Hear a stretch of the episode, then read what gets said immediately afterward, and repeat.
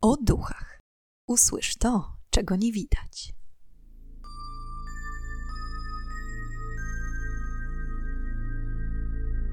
Witam i pytam, czego dusza pragnie. Strasznie miło mi gościć Was na moim kanale. W dzisiejszym odcinku opowiem Wam historię nawiedzonego domu, który zsyłał śmierć na swoich lokatorów przez blisko 60 lat. Dlaczego piękny wiktoriański dom przy 16 Montpellier Road w zachodnim Londynie został okrzyknięty domem samobójców? Tradycyjnie na wstępie chciałam Was gorąco zachęcić do zasubskrybowania kanału, wystawienia oceny na Spotify oraz zostawienia łapki w górę. A jeśli chcecie być na bieżąco z wszystkimi odcinkami, koniecznie kliknijcie w dzwoneczek. Ale już nie przedłużając, zapraszam do wysłuchania dzisiejszej historii. Londyn, zachodnia dzielnica Ealing, II wojna światowa. Pewnego dnia w 1944 roku młody chłopak imieniem Andrew Green postanowił towarzyszyć swojemu ojcu Malcolmowi w codziennych obowiązkach. Malcolm pracował bowiem jako urzędnik do spraw mieszkań komunalnych i miał tego dnia odwiedzić kilka opuszczonych budynków, służących Radzie Miasta jako magazyny dla dóbr i towarów z okolicznych mieszkań, które udało się jakimś cudem ocalić przed bombardowaniem. W tym celu weszli między innymi do niezamieszkanego budynku przy 16 Montpellier Road. Był to ogromny i piękny dom jednorodzinny, który stał pusty od 10 lat. W czasie, gdy Malcolm Green wykonywał swoje obowiązki, Andrew oglądał dom. Przystanął na dłuższą chwilę i podziwiał wystającą lekko ponad dach wieżę. Zaintrygowany i ciekawy widoku, jaki rozciąga się na szczycie, od razu zechciał się na nią wspiąć. Jak później wspominał, przy wejściu na wieżę leżała drabina. Gdy tylko zaczął się po niej wspinać, poczuł jakby niewidzialna siła, chwytając go w talii, pomagała bezszelestnie wejść na szczyt. Będąc już na górze, Andrew zauważył dziwne wzory wydrążone w kamiennej ścianie. Nie miał pojęcia, co mogły one oznaczać, jednak gdy tylko zaczął wpatrywać się w nie uważniej, usłyszał za sobą cichy szept. Zajrzyj do ogrodu. Podejdź do parapetu i wychyl się. Andrew poczuł się zahipnotyzowany. Miał wrażenie, że przez wybrzmiewanie głosu jego ciało przestaje się słuchać i robi dokładnie to, co nakazuje szept. Podszedł więc do krawędzi i lekko się wychylił. Zerknął przed siebie na panoramę zachodniego Londynu, a następnie skierował wzrok w dół. Spójrz, jak nisko. Nic ci się nie stanie. Zejście do ogrodu to tylko dwanaście cali. Nic ci nie grozi. Skacz. Niewiele myśląc, zaczął wspinać się za krawędź. Usiadłszy na niej, momentalnie poczuł, jak silne ręce wciągają go z powrotem do środka. To był jego ojciec, Malcolm. Uratował syna dosłownie na sekundę przed tragedią, a śmiertelny w skutkach wypadek był niemal pewny, gdyż w rzeczywistości odległość od wieży do ogrodu wynosiła około 20 metrów a nie jak podpowiadał głos 12 cali, czyli około 30 centymetrów. Podejrzewam, że w tamtym momencie pan Green nie był w nastroju, aby wysłuchiwać tłumaczeń syna o głosach, jakie wydawały ściany wieży, i tylko szybko sprowadził Andrew na dół. Jeszcze przed opuszczeniem terenu posiadłości chłopak sfotografował wieżę. Od tamtego dnia Andrew Green błądził myślami wśród wzorów znajdujących się na ścianach. No i czym były te głosy? Chciał się tego dowiedzieć. Jednak prawdziwą zagadką okazało się owo zdjęcie, które po kilku dniach, już wywołane, rodzina Green odebrała od fotografa. Jakież było ich zdziwienie, gdy na zdjęciu ujrzeli trochę rozmazaną, jednak nadal dość wyraźną postać. Postać młodej kobiety bądź dziewczyny w wiktoriańskiej sukni. Zarówno pan Malcolm, jak i Andrew byli przekonani, że w momencie opuszczania budynku był on całkowicie pusty, a pan Green zamknął go osobiście. W pierwszym momencie Andrew pomyślał, że to po prostu skaza na taśmie. Dlatego też skontaktował się z producentem filmu, aby wyjaśnić sytuację. Jednak ku jego zdziwieniu firma wykluczyła taką możliwość. Przez to cała sytuacja tym bardziej zaprzątała myśli młodzieńca. Zdarzenie wywarło na niego taki wpływ, że od tamtej pory postanowił poświęcić życie badaniu zjawisk paranormalnych. I tak oto po latach Andrew Green stał się znanym w Anglii łowcą duchów, zyskując przydomek inspektora widm. Jednak zanim stał się rozpoznawalny, wiele lat poświęcił na zbadanie tajemnicy domu przy 16 Montpellier Road. Rok po pierwszej wizycie w nawiedzonym domu, Andrew oddał fotografię do badań w Królewskim Towarzystwie Fotograficznym, aby udowodnić ewentualny błąd druku lub jakiś refleks świetlny. Jednak nic nowego te badania nie wniosły. Andrew przez lata próbował też dowiedzieć się nieco więcej na temat domu.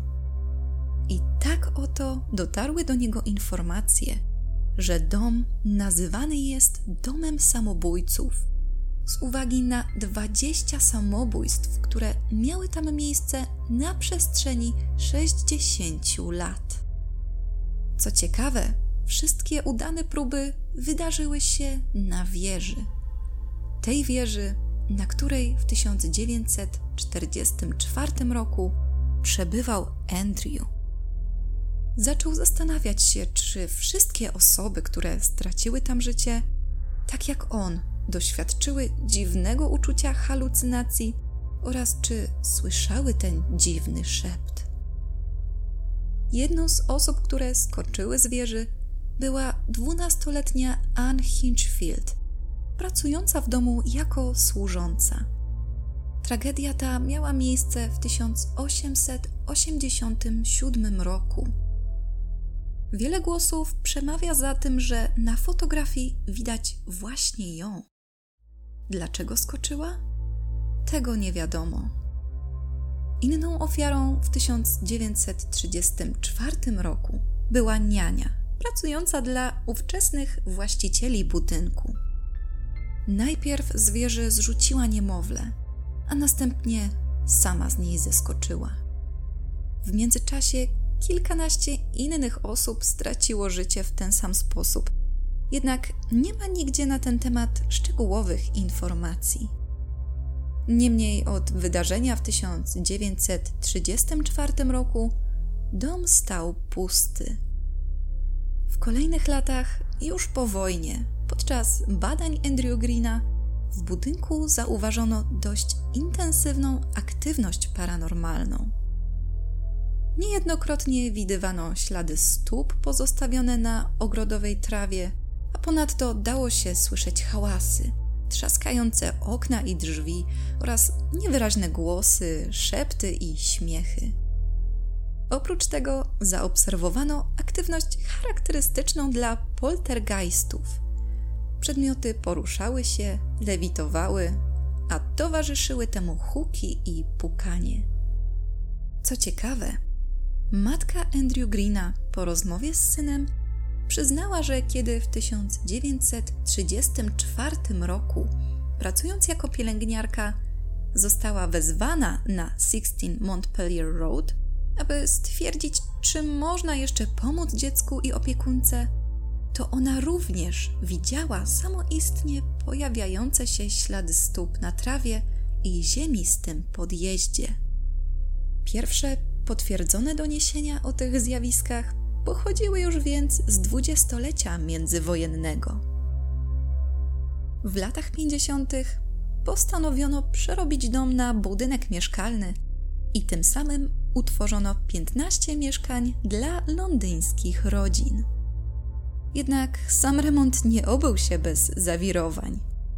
Odrestaurowaniem miejsca miało zajmować się łącznie kilka ekip remontowych, które raz po raz uciekały z placu budowy, tłumacząc, że nieustannie mieli wrażenie, jakby w całym domu unosił się odór siarki. Poza tym oni również byli świadkami aktywności poltergeista i przemykających korytarzami cieni. Gdy w końcu mieszkania sprzedano, nowi lokatorzy również narzekali na dziwne zjawiska w ich domach. Przede wszystkim słyszeli i niejednokrotnie widzieli kroki i ślady po nich. Ponadto przedmioty lewitowały i same się przemieszczały. Co też zastanawiające, po pewnym czasie mieszkańcy posiadający czworonogów zauważyli, że dokładnie co 28 dni ich zwierzęta wariowały. Szczekały na ściany, biegały w kółko, a gdy były na spacerze, nie chciały wracać do domu. W tamtym czasie również zapach siarki był dużo bardziej intensywny, a mieszkańcy mieli wrażenie bycia nieustannie obserwowanymi. W 1966 roku fotografia ponownie została poddana badaniom, tym razem przez magazyn Photography. Jednak i w tym przypadku badacze potwierdzili, że zdjęcie nie zostało wykonane przez podwójne naświetlanie i jest całkowicie autentyczne. Mieszkania, które zostały utworzone na 16 Montpellier Road, chyba nie cieszyły się dobrą sławą i nie przyciągały chętnych lokatorów, ponieważ w 1971 roku budynek postanowiono zlikwidować a na jego miejscu postawić całkiem nowy i nowoczesny kompleks mieszkalny. I choć nie są to już potwierdzone informacje, chodzą plotki, że nawet teraz mieszkańcy nowego budynku od czasu do czasu są świadkami zjawisk paranormalnych. W 1973 roku Andrew Green wydał książkę pod tytułem Polowanie na duchy praktyczny poradnik. A w następnym roku książkę Nasze nawiedzone królestwo, opowiadającą historię z 16 Montpellier Road. Co ciekawe, po wydaniu drugiej książki z Andrews kontaktowała się pewna staruszka. Powiedziała, że pod koniec XIX wieku pracowała jako służąca dla ówczesnych właścicieli domu. Jej zdaniem za wszystkie tragedie na posesji odpowiada fakt, że dom jest przeklęty. Mianowicie, podczas jej obecności na terenie posiadłości, była świadkiem, jak co piątek wieczorem na wieżę zanoszono czarne płachty i zapalone świece. W tamtym czasie również powstały dziwne wzory na ścianach wieży. Wszystko to miało służyć odprawianiu czarów i praktykowaniu czarnej magii, przez co na dom rzucono klątwę. Po śmierci Andrew Greena w 2004 roku jego książkę przeredagował i ponownie wydał Alan Murdy. W 2010 roku miał on okazję porozmawiać z 81-letnim wówczas wnukiem sędziego Wallace'a Dunlopa który zbudował dom samobójców w 1884 roku. Przekazał on informację, że oprócz samobójstw w domu miało miejsce zabójstwo jednej z pokojówek. W 2014 roku natomiast, po raz ostatni jak do tej pory, postanowiono zbadać fotografię Greena.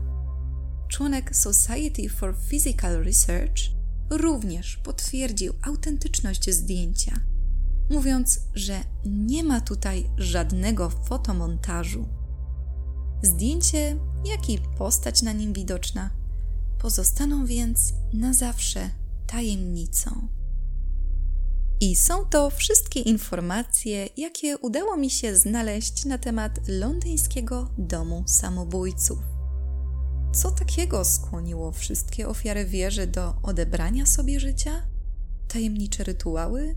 Obecność demona? A może wszystkie zgony to tylko zbieg okoliczności? Jestem niezwykle ciekawa, co Wy sądzicie na temat tej tajemniczej historii. Dziękuję Wam za dziś i już teraz zapraszam Was na kolejny odcinek podcastu o duchach, w którym ponownie zadamy pytanie, czego tym razem dusza zapragnie. Do usłyszenia